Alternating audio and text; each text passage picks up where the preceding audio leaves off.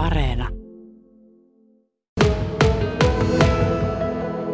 No joo, se on ollut tänä, tai tänä syksynä niin oikeastaan tämä kaikki yllättänyt kalatalousasiantuntijat ja kaikki tämä taimenten määrä, kun, kun, kun vertaa edellisvuosia. Esimerkiksi viime vuodelta niin 14 kappaletta Pielisoilta ja Lieksanjoilta yhteensä ja nyt me ollaan tulla lähellä 60 tässä Lieksanjoilla.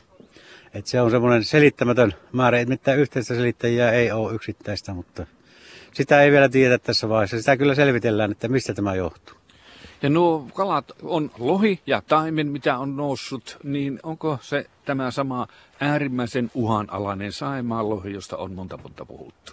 Nimenomaan. Kysymys on täysin samasta kalasta. Että tuota, Pielisellähän on aikaisemmin ollut oma lohi, Pielisen lohesta puhuttu, mutta siitä geeniperimästä ei ole, ole näyttöä, ei ole talteen otettu ja sitten mitä viljelyssä on käytetty, niin se on tätä saimaan lohtia, eli samaa lohta ihan mitä mitä löytyy Saimaasta Pielisjokkeen, niin se on ihan sama kala nousee tähän Pielisestä Lieksanjokkeen. No montako Saimaanlohta tästä Pielisjoesta saatiin, sanotko 60?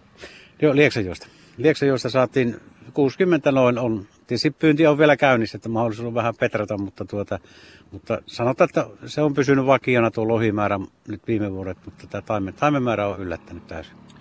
Entäs sitten se taimen? Mistä se tulee, mikä se kanta on ja tästä Lieksanjoista montako taimenta on saatu? No se on tuota Lieksanjoista on tullut tällä hetkellä se melkein 60 taitaa olla ihan, ihan tarkkaa tuosta pöytäkirjasta kahta, mutta lähellä 60 se on, mutta tuota, ja se on vuoksen taimen kantaa, eli tuota, tätä samaa kantaa, mitä tässä on ollut aikaisemminkin, että No mitä sille kalalle sitten tapahtuu, kun se tuohon verkkoon oi, mitä tuossa on parasta aikaa levitellä?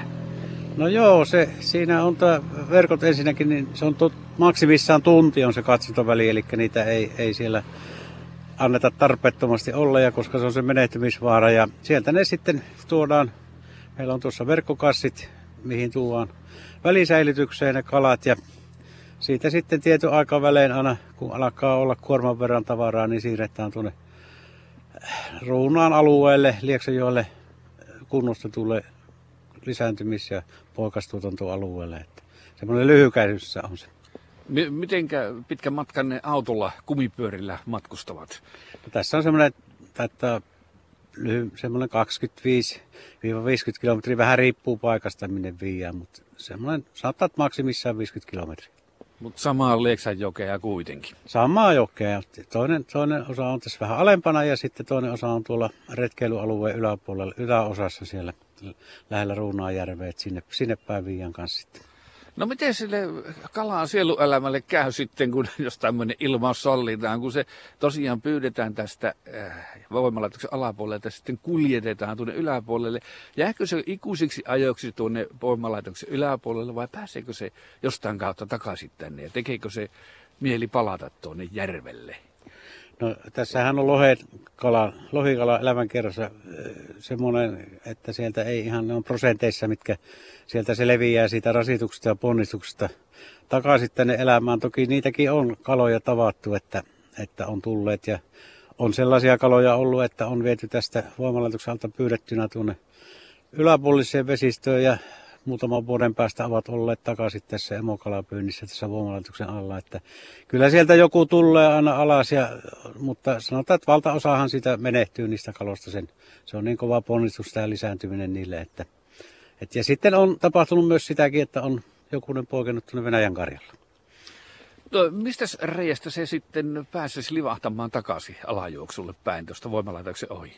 No siinä, että esimerkiksi voimalaitos ohijuoksutuksia kun tulee, että joutuu vettä laskemaan säännöstelypatojen kautta, tai sitten nämä on Lieksankosken ja Pankakosken voimalaitosten koneistot on semmoiset rakenteeltaan, että, että kala voi niistä hyvin tulla läpi, että siellä on niin isot siivekkeet niissä vesipyörissä, että sieltä, jos se sinne osuu, niin sillä se sieltä pääsee. Mutta tosiaan tuommoisen isojen emokalalohien tarkoitus on nousta sinne kutemaan ja kävi miten kävi, näin se taitaa olla. Joo, kyllä se näin on, että se on se, se, on se heidän elämän tarkoitus ja siellä ne, siellä ne on ja tuota, hyvin, hyvin ne siellä viihtyy, ei niillä ole mitään hätää. Pielisen Karjalan kalatalousalueen puheenjohtaja Jukka Torunen, minkälaisen silmi sinä katselet näitä uutisia, että salakalastus edelleen jatkuu? Tänä aamuna Sanomalehti Karjalainen kertoi siitä, että tuolla Pielisjoella on edelleen jäänyt kiinni salakalasta. Ja mikä on tilanne tällä Lieksanjoella ollut salakalastuksen suhteen? No se on meidän mielestä täällä, niin kuin tässä Lieksankosken alapuolella, se on tämä rauhoittunut tämä tilanne valtavasti. Viime syksynä tuli valitettavasti se valtakunnallisesti uudissa saanut tämä rangaistusvaatimus, eli 7520 euroa maksoi kaverille yksi uros lohi, lohi luonnonkala. Ja tuota, ilmeisesti se on vähän niin kuin pistänyt ihmiset miettimään, että näinköhän tätä kannattaa tätä hommaa kokeilla. Että lähinnä täällä on ulkomaalaisia ollut ja sitten niitä nuorisoa, nuoria poikia, mutta opastuksen ja ojennuksen kautta niin on saatu kyllä mielestämme aika hyvään malliin. Ja valvontaa on tehostettu ja oltu näkyvästi täällä esillä ja esillä valvonnan merkeissä ja se on minun mielestä edesauttanut kyllä tätä asiaa. Että ei tänä kesänä ei ole ollut niin iso ongelma. Toki muutamia tapauksia on, sitä ei voi kieltää, mutta paljon on rauhoittu. Mutta ihmetyttää, miten paksupäisiä ihmiset voivat olla, että tuhansien arvo, arvoisia on ne kalat sielläkin Kuurnan voimalaitoksen alapuolella ja silti edelleen salakalastetaan. Että kyllä tämä ihmisen mieli on ihan kummallinen.